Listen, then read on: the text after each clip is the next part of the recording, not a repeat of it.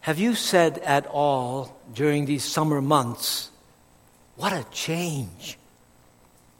What a change. Maybe a loved one came from another country whom you haven't seen for some years, and you see how the person has grown and, and looks so different in appearance, and you say, Wow, how you have changed.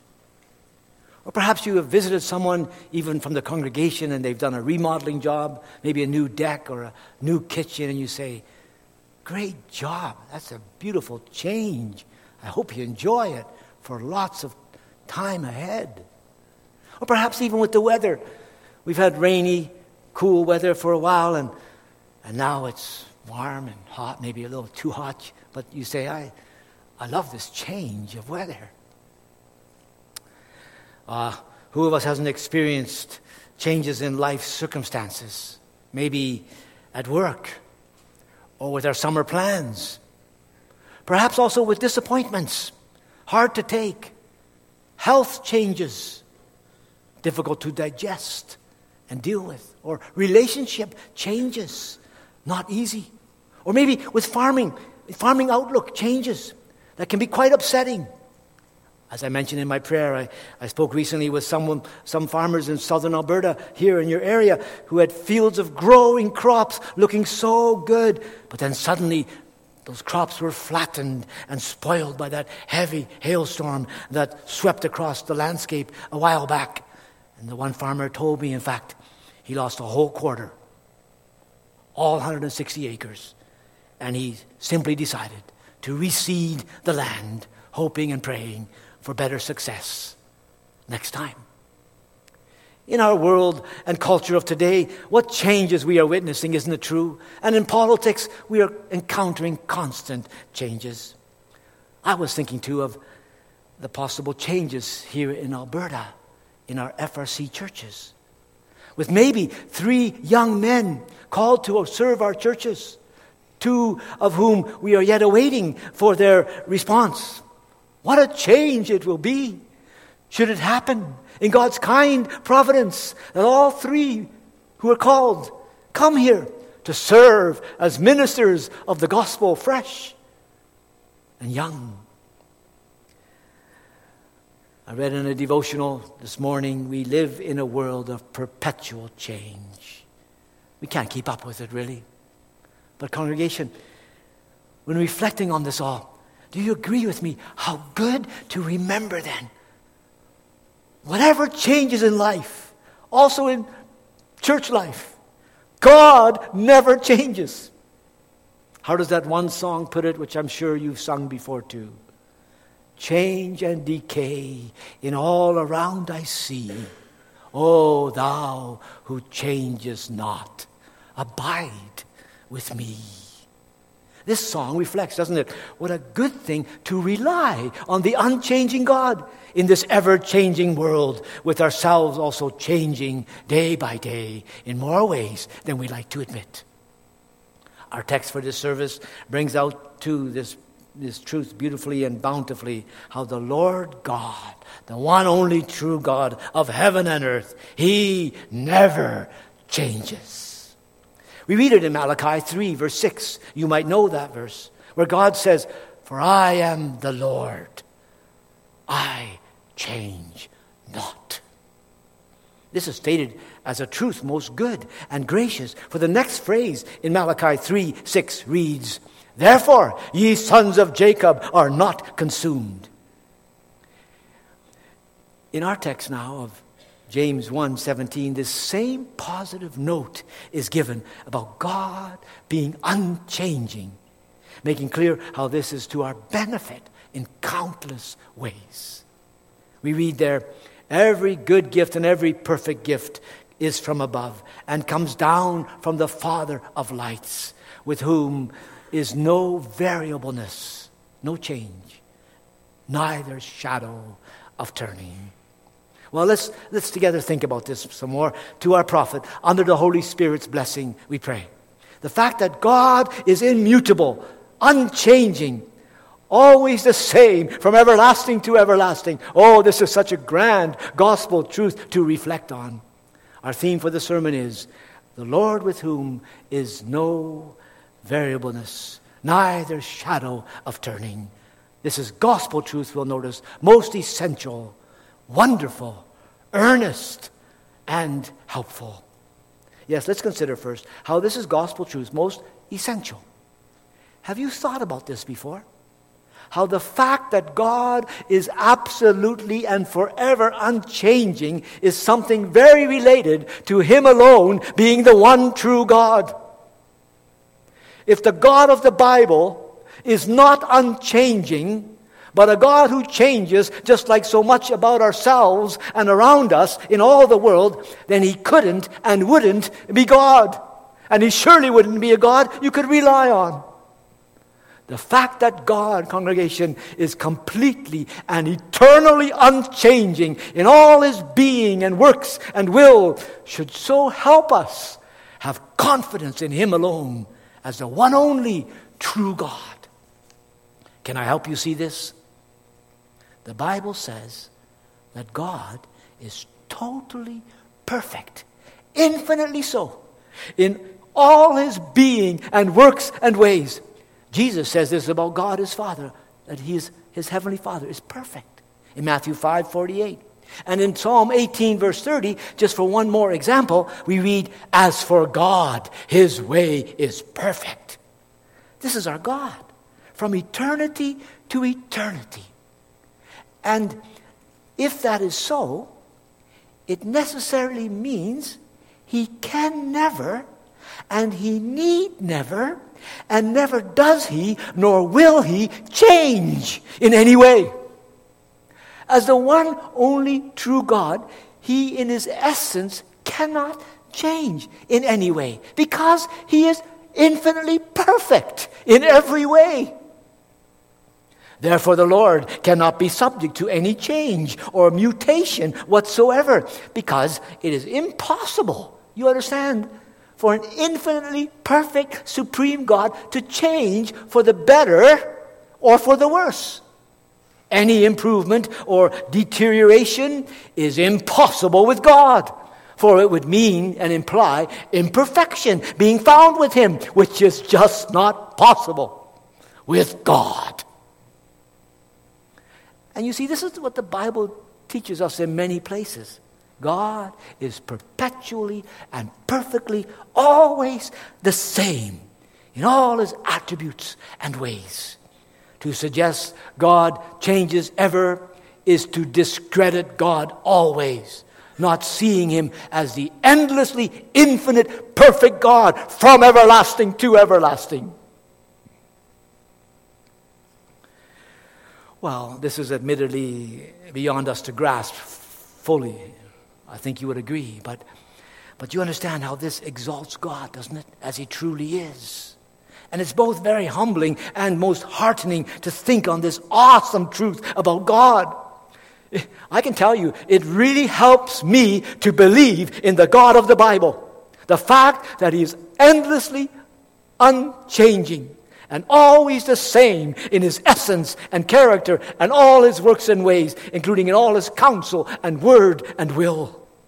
The permanence of his being and character and word and will is the definition and explanation and defense for him alone being God.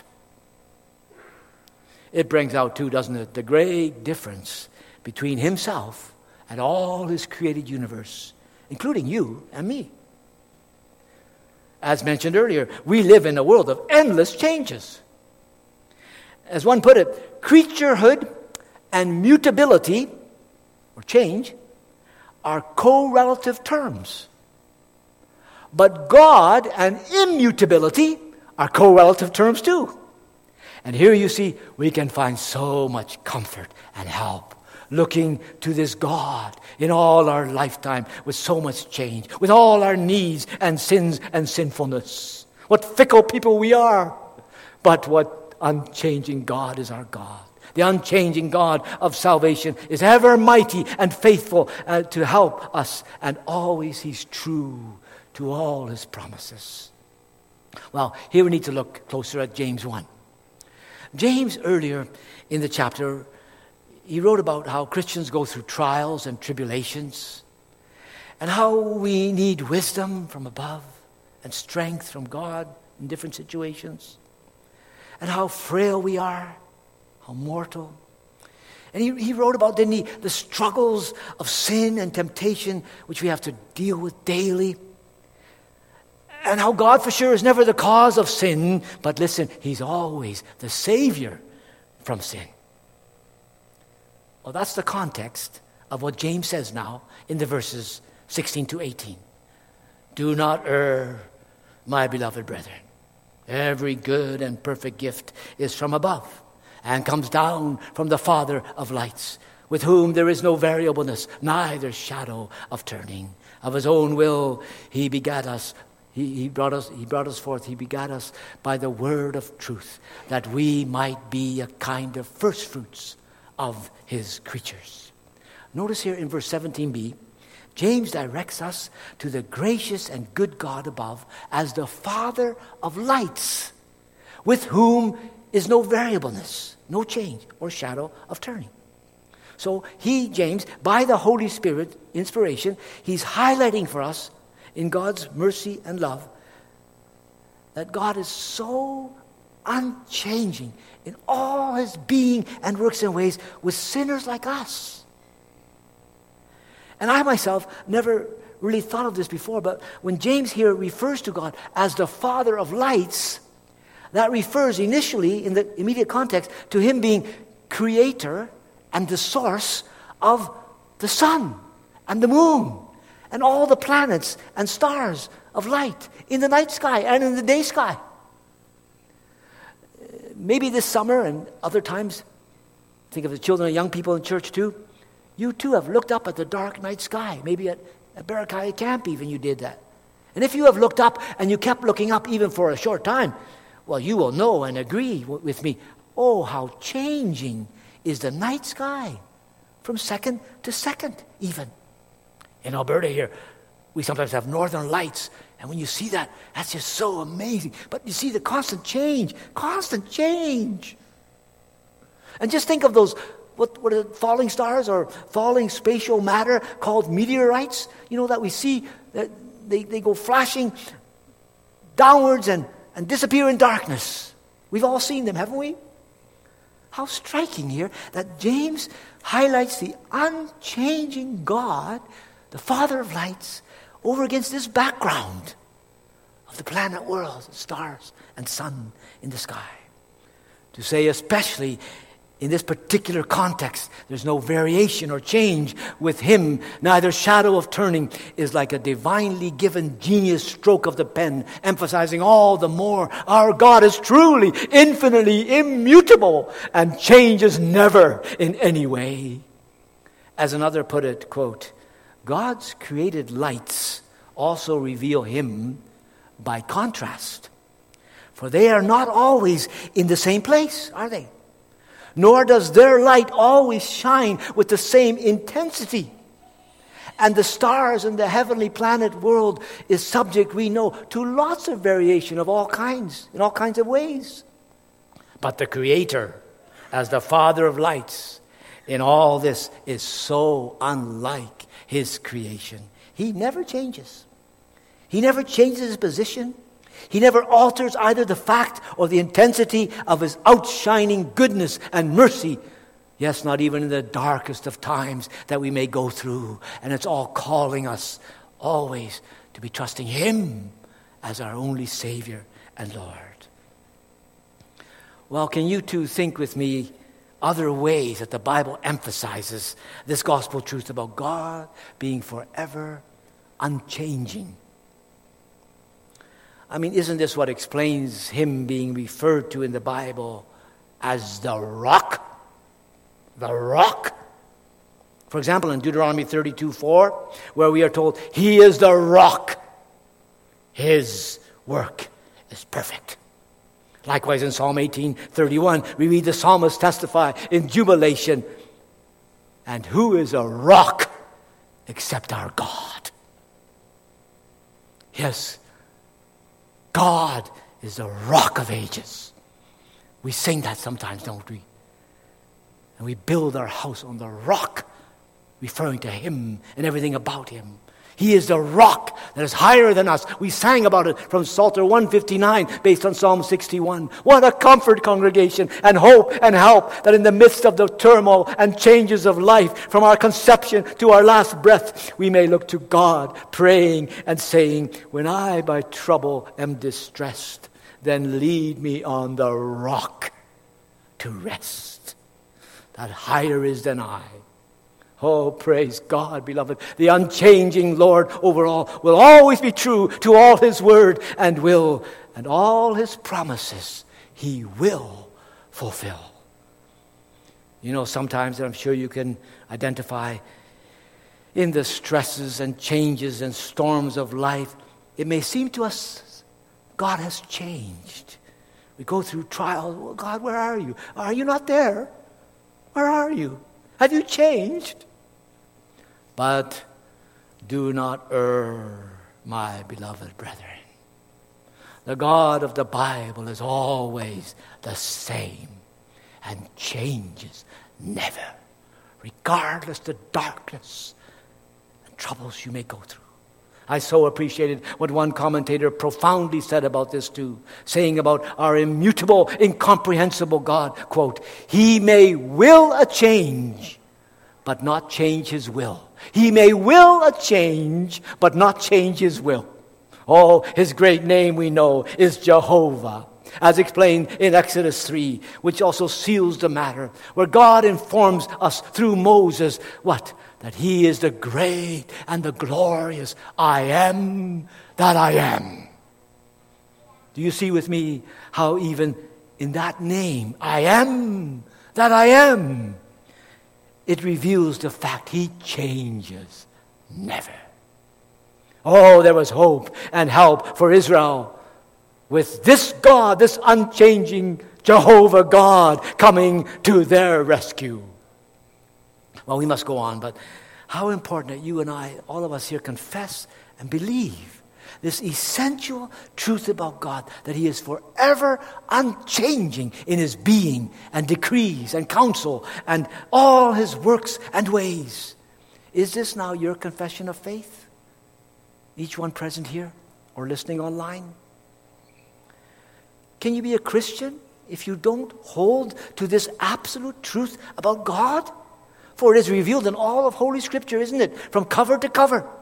In Psalm 102, verse 27, the psalmist declares While everything in this created world changes, and in this fallen world is subject to much change and decay, yet this is the gospel truth about God. But thou art the same, and thy years will have no end. And you know what, dear congregation? This is really such wonderful gospel truth. Let's notice that secondly. Wonderful beyond words and measure, in fact. As James also teaches in our text, in his context, he brings it out. For what does he say in verse 17? He mentions how every good gift and perfect gift is from above. Verse 17. Coming down, and literally in the Greek, continually coming down from the Father of lights, just like the rays of the sun.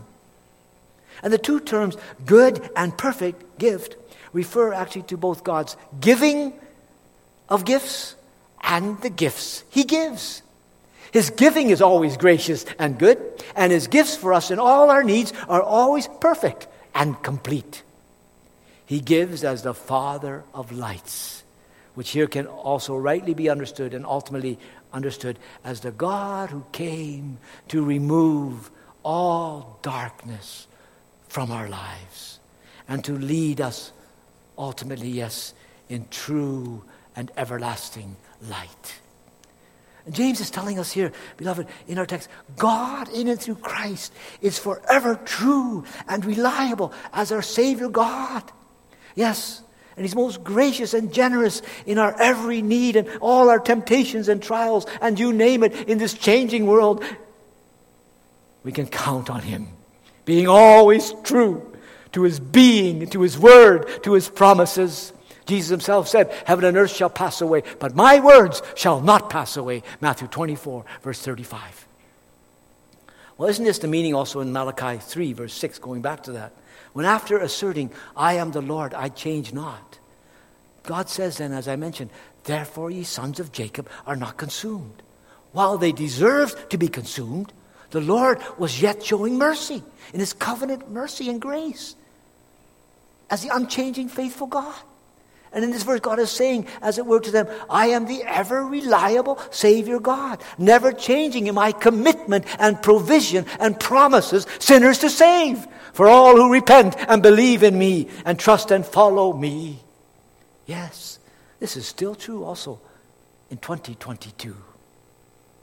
The wonderful gospel truth, congregation, is because God is unchanging, we can depend on Him and on His gospel promises as infinitely sure and forever trustworthy.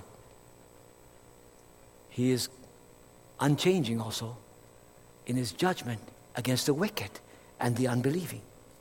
But He's always merciful and full of salvation for those who call on Him. Because God is always unchanging, this you and I may know what Jeremiah the prophet said in Lamentations after the city of Jerusalem was destroyed because of their sins. What does Jeremiah write? Through the Lord's mercies we are not consumed because his compassions fail not. They are new every morning. Great is thy faithfulness. For sure, dear congregation, because God is forever unchanging as the one true God and the God of salvation. This we may know, what is declared also in the book of Hebrews, chapter 13, verse 8 Jesus Christ is the same yesterday, today, and forever. Isn't that good news? Do you see with me how James in our text can't glory in God and His immutability without pointing us to Jesus Christ, the Savior, and directing us to Him and His salvation work for hopeless, helpless, guilty, vile sinners, as we all are of ourselves. The Father of lights has, in the fullness of time, as planned from eternity and revealed in the day since Adam and Eve fell, about the Savior he would send, Jesus Christ, who is the light of the world and with whom is plenteous redemption, time and again, for all who trust and follow him, even yes, for all who come to him for his mercy and help. Do you do that? And here, beloved, meditating more on our text, how good to reflect on how amazing, how amazing that God never changes and always stays with His gospel word and promises from the beginning.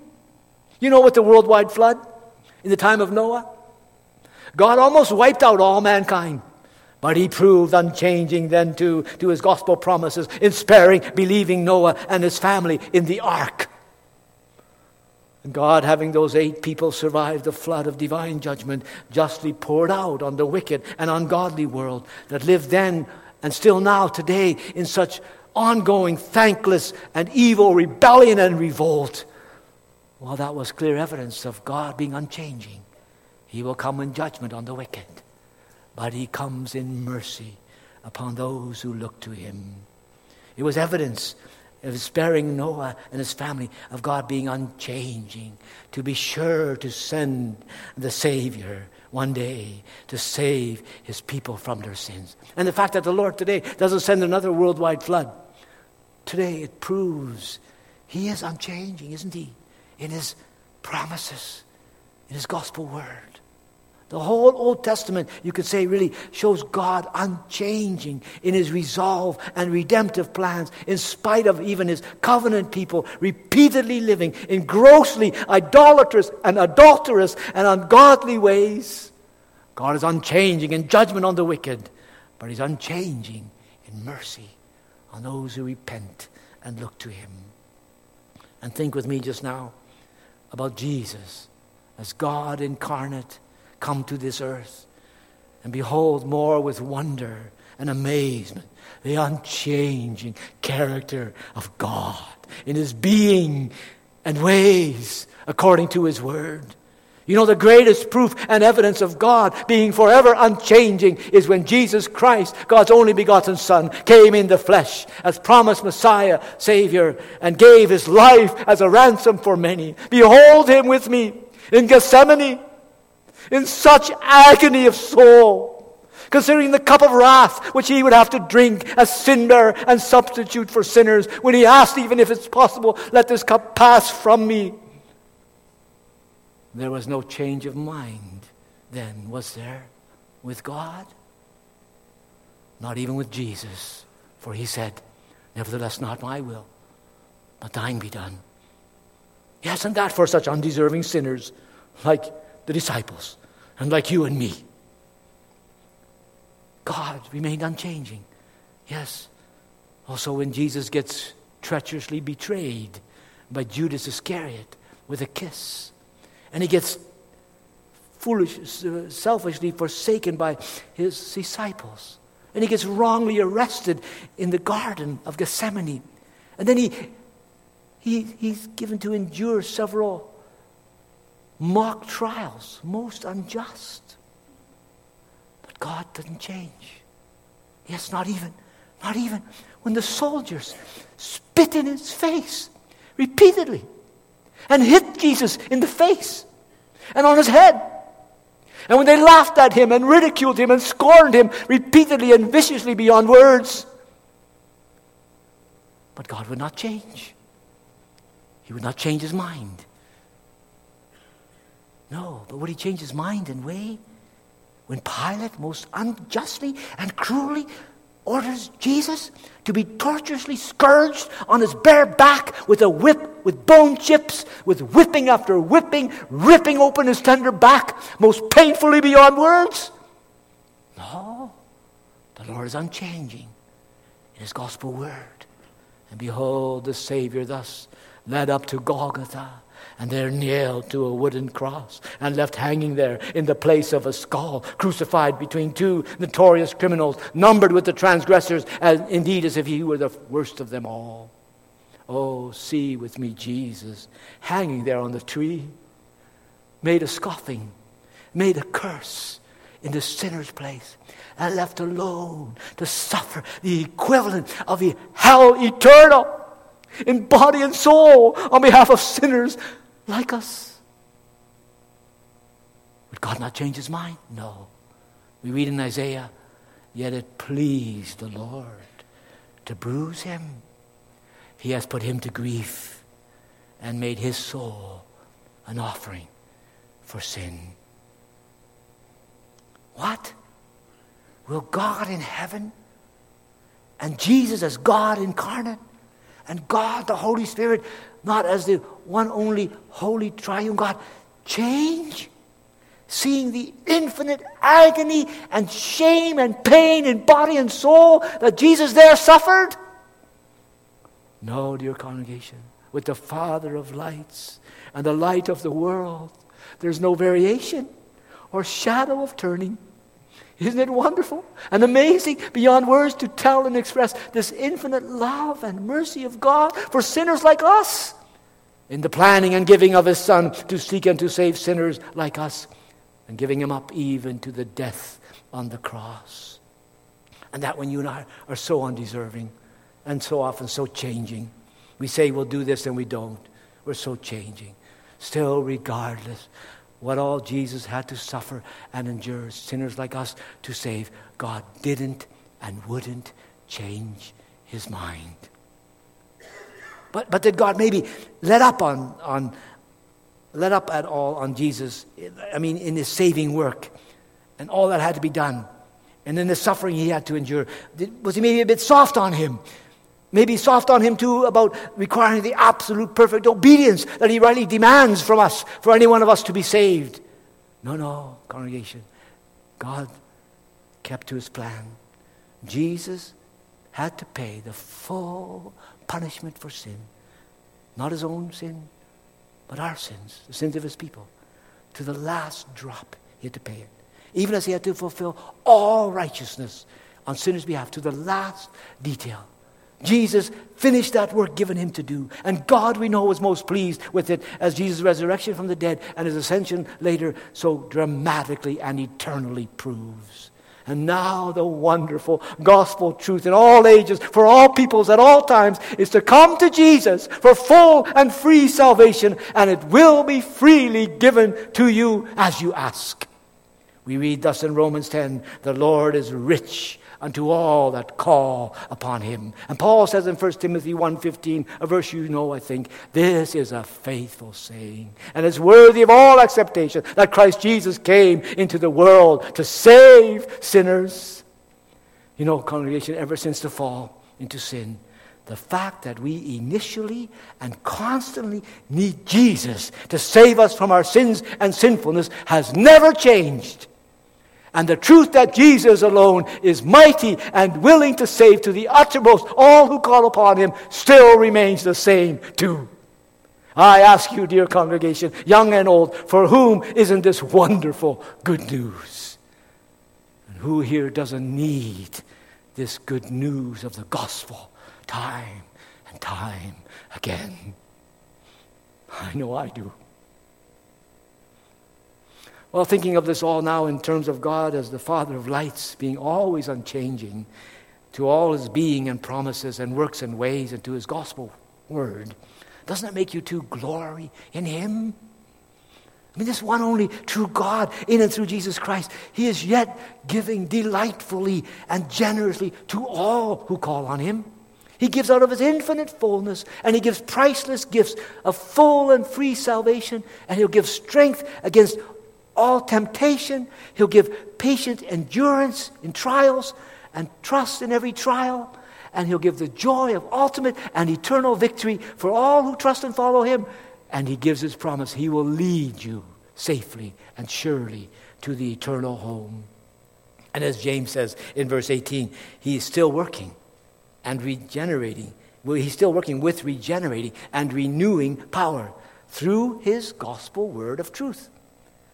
Yes, even to have spiritually dead and hopeless sinners to be born again.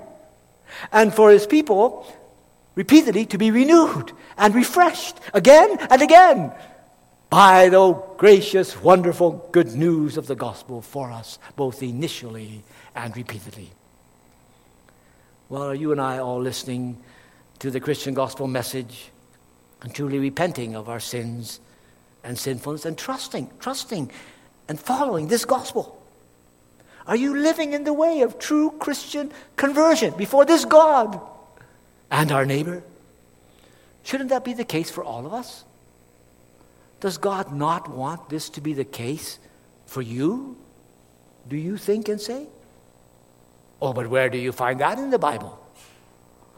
Rather, the Bible declares, which is God's unchanging, authoritative, revealed will for us, that He does not desire the death of the wicked, but that all come to Him and turn from sin and believe on Him and trust and obey Him as only Savior and Lord. And this is His gracious, unchanging promise to all who come to Him.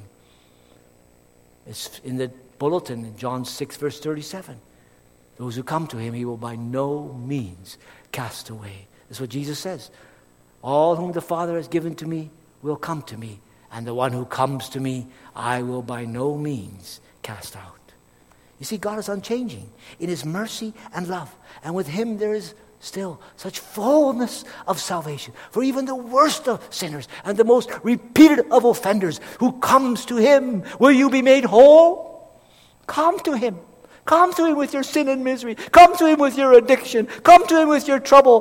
Come to Jesus just as you are, pleading His mercy and His grace and the merits of Him and His once for all sacrifice. And you will find Him most gracious and ready to welcome you and to deliver you with His gracious and total deliverance for soul and body, for now and forever. As we will sing later on, on the basis of Psalm 103 changeless is Jehovah's mercy unto those who fear him, meaning unto those who repent and believe in him, from eternity abiding to eternity the same. But what if anyone or more, also here among us, continues indifferent, hardened, unbelieving against this Father of lights and the cosmic light of the world as revealed in Jesus Christ and his person and work? Well, in answering that, we come to our third thought about our theme about with the Lord being unchanging. It's not only most essential truth and most wonderful truth, but listen, it's very earnest truth too, very earnest. It's earnest in this sense, beloved, that none of us can afford to discount and turn away from this gospel truth. Because God is infinitely unchanging. Let no one think he or she can be saved and can go to heaven still apart from faith in Christ and true conversion to Him. No. Jesus Himself told us in John 14, 6, I am the way, the truth, and the life. No one comes to the Father except through me or by me. Now, all too many people don't believe this, that God won't accept us apart from Christ. They don't believe this and they foolishly think when standing before God one day, if they believe that even, that they can get acceptance to heaven because, well, maybe they came from a religious family or they've gone to church a fair bit.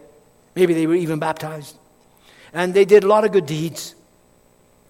But listen, no one shall be saved apart from the perfect, sinless life of Christ put to your account by spirit worked faith in Him.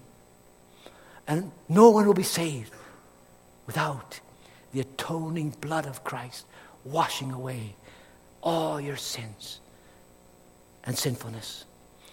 Don't deceive yourself in thinking this isn't so. Everyone needs Jesus and spirit work true faith in him. For without remission of faith, without, remission of sin through his precious blood, we can't be saved. No, not one.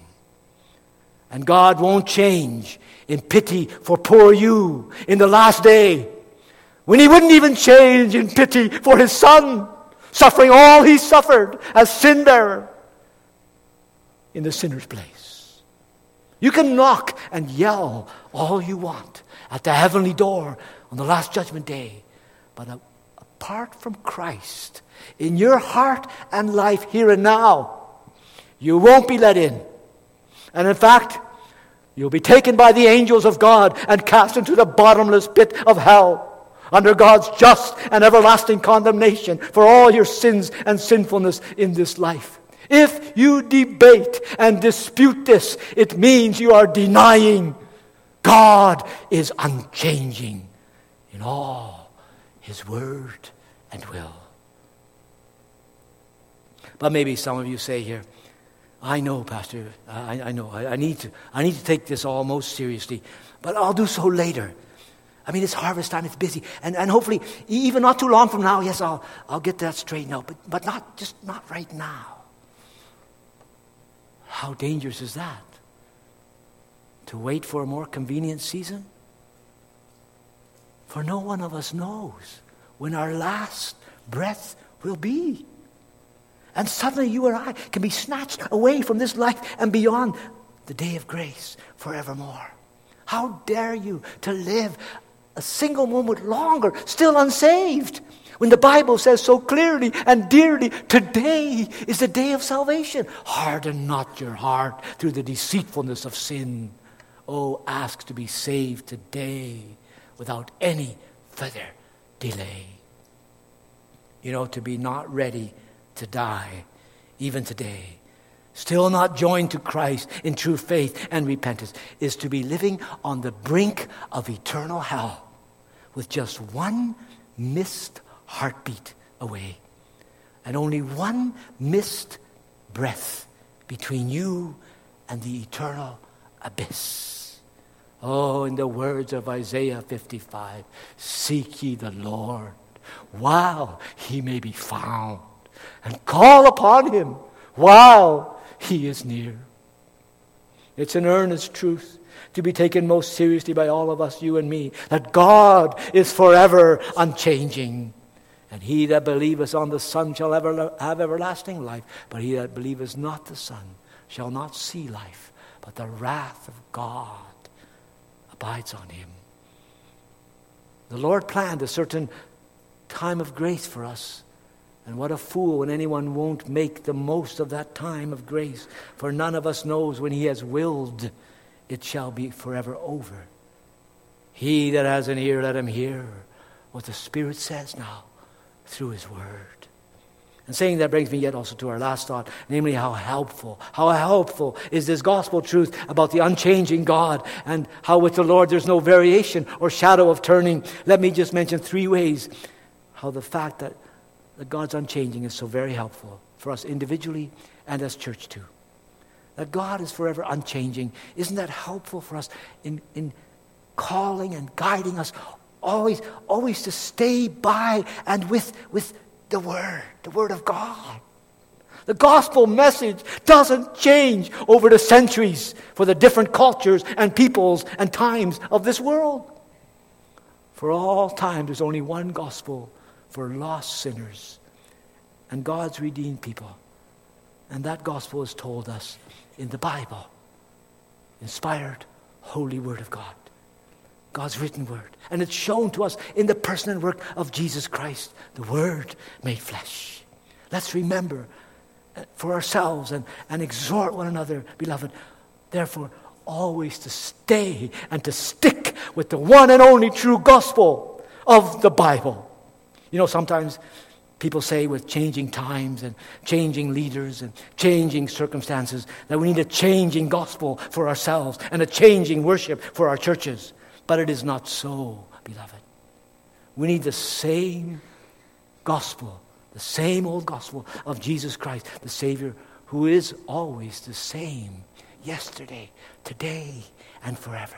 Let us by all means not fall for false teachings and worldly practices, which are so much the rage in our day when people turn from the faith of our fathers and the apostolic teaching and want something new and different and won't hold to the truth as also faithfully summarized in our Reformation confessions. If we will be faithful to the last day concerning the unchanging gospel message of our unchanging triune God, then won't we pray and work and encourage each other to be ever God centered, word based, Christ focused, spirit filled, and spirit directed in all our confession and conduct of life? Is this your conviction and persuasion too, looking ahead, as long as Christ tarries? Yes, of course, of course, we should say this in every generation. The preaching and teaching of God's words must be brought in a, in a fresh and in a renewed and in a contemporary way. We are not living in the 17th century. We are to be men of our times and understanding of our times, but that's not the same as in making things in a self made, worldly, and corrupted, compromising way. No, no.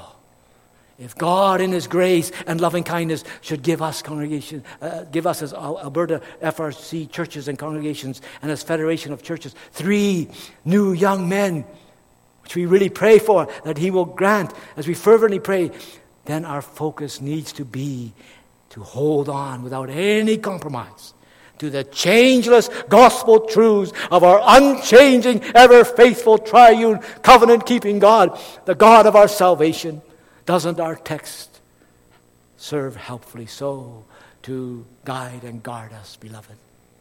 And let it be helpful to our text to have us minister with hope in our homes and in churches, in our churches, and, and in our lost and confused world with the one and only gospel message about the all sufficient, almighty, unchanging Savior. Verse 18 is such an encouragement how God, the Holy Spirit, still works throughout the ages by the word of truth, renewing, saving, and sanctifying sinners that we might be a first, kind of first fruits of His creatures.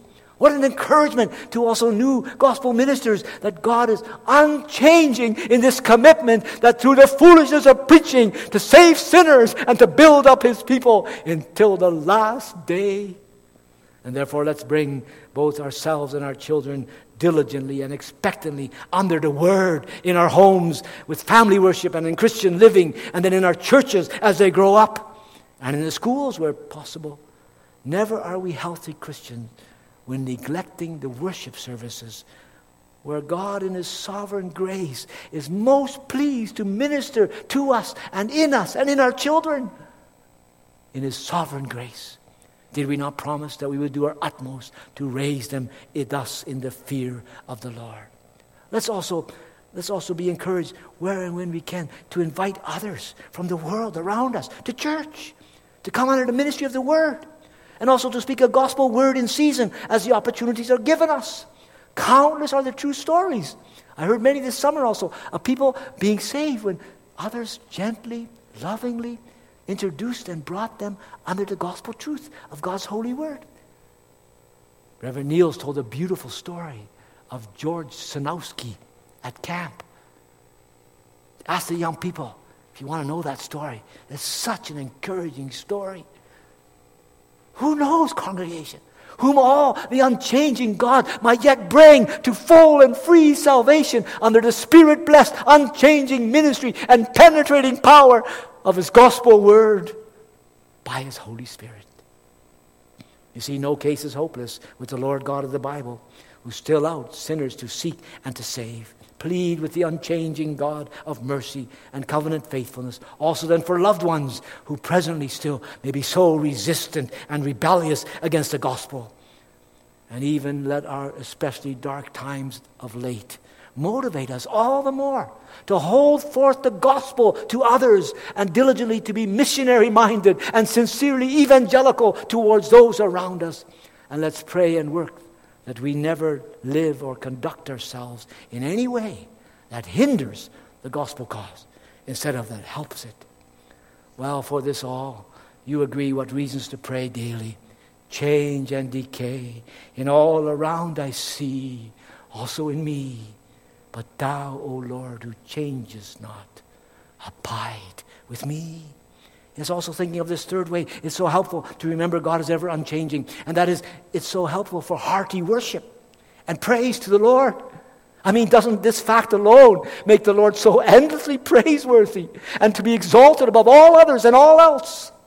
Can we not be so assured and reassured of all his gospel promises and all the riches of his salvation for soul and body, for now and forever, knowing and trusting that the one true God forever is unchanging? In all his being and in his blessings for his people. Yes, indeed, for God's people, isn't it the case? We may have so much comfort, beloved, and confidence for the future, knowing God is the gracious, giving, good doing Father of lights, with whom is no variation, neither shadow of turning. What reasons to shout for joy and to have hope eternal? Even in the midst of the fiercest storms and trials, for the Lord will not fail in his gospel promises and in his help for all who trust and follow him. He cannot and he will not for his own name's sake, but be always true to all his word as the great I am that I am, the forever unchanging God in all generations. Oh, come, therefore, let us adore him Oh, come, let us adore him, the one true God of salvation who changes never. What a rock. Well, will you and I, each one this week, so glory in the Lord God by his grace and spirit? With whom there is no variableness, neither shadow of turning. Will you speak about it with each other and at home, even maybe with others too in society, relating this gospel truth about God, most essential, wonderful, earnest, and helpful? Even so, may God by His Spirit prosper His word now, and to the unchanging God be all the glory now and forevermore. Amen. Let's pray. Lord, this is so great a truth, more than we can grasp. But the little that we may grasp it is so rich by itself. And may we find it rich. May we find it encouraging. May, we, may it lead us to exalt you above all and to praise your name. Oh, magnify the Lord with me let us exalt his name together. What reasons to do so, even considering that you are so unchanging. We change so much, Lord. But you are the rock of ages, ever reliable. Oh, help us all to find our refuge with you. Let none here, O oh Lord, not come to you while it's yet the day of grace. Please bless the word further. By your Holy Spirit, do what we cannot do. Let it lead to true conversion. Let it lead to increase in faith and faithfulness. Lord, we want to pray yet for traveling mercies as we think of the Slimers going to Ontario for a wedding of Josh and Henny. Bless that day. Grant traveling mercies for all who go and make it special time. Lord, we pray as many are traveling in these summer months, protect all of us, guide us, and keep us. We pray for those mourning loss of loved ones. We pray for those recently married. We pray for all of us in all our circumstances, in all our changing circumstances. May we all find our refuge and our comfort in the unchanging God, in whose name we pray. Amen.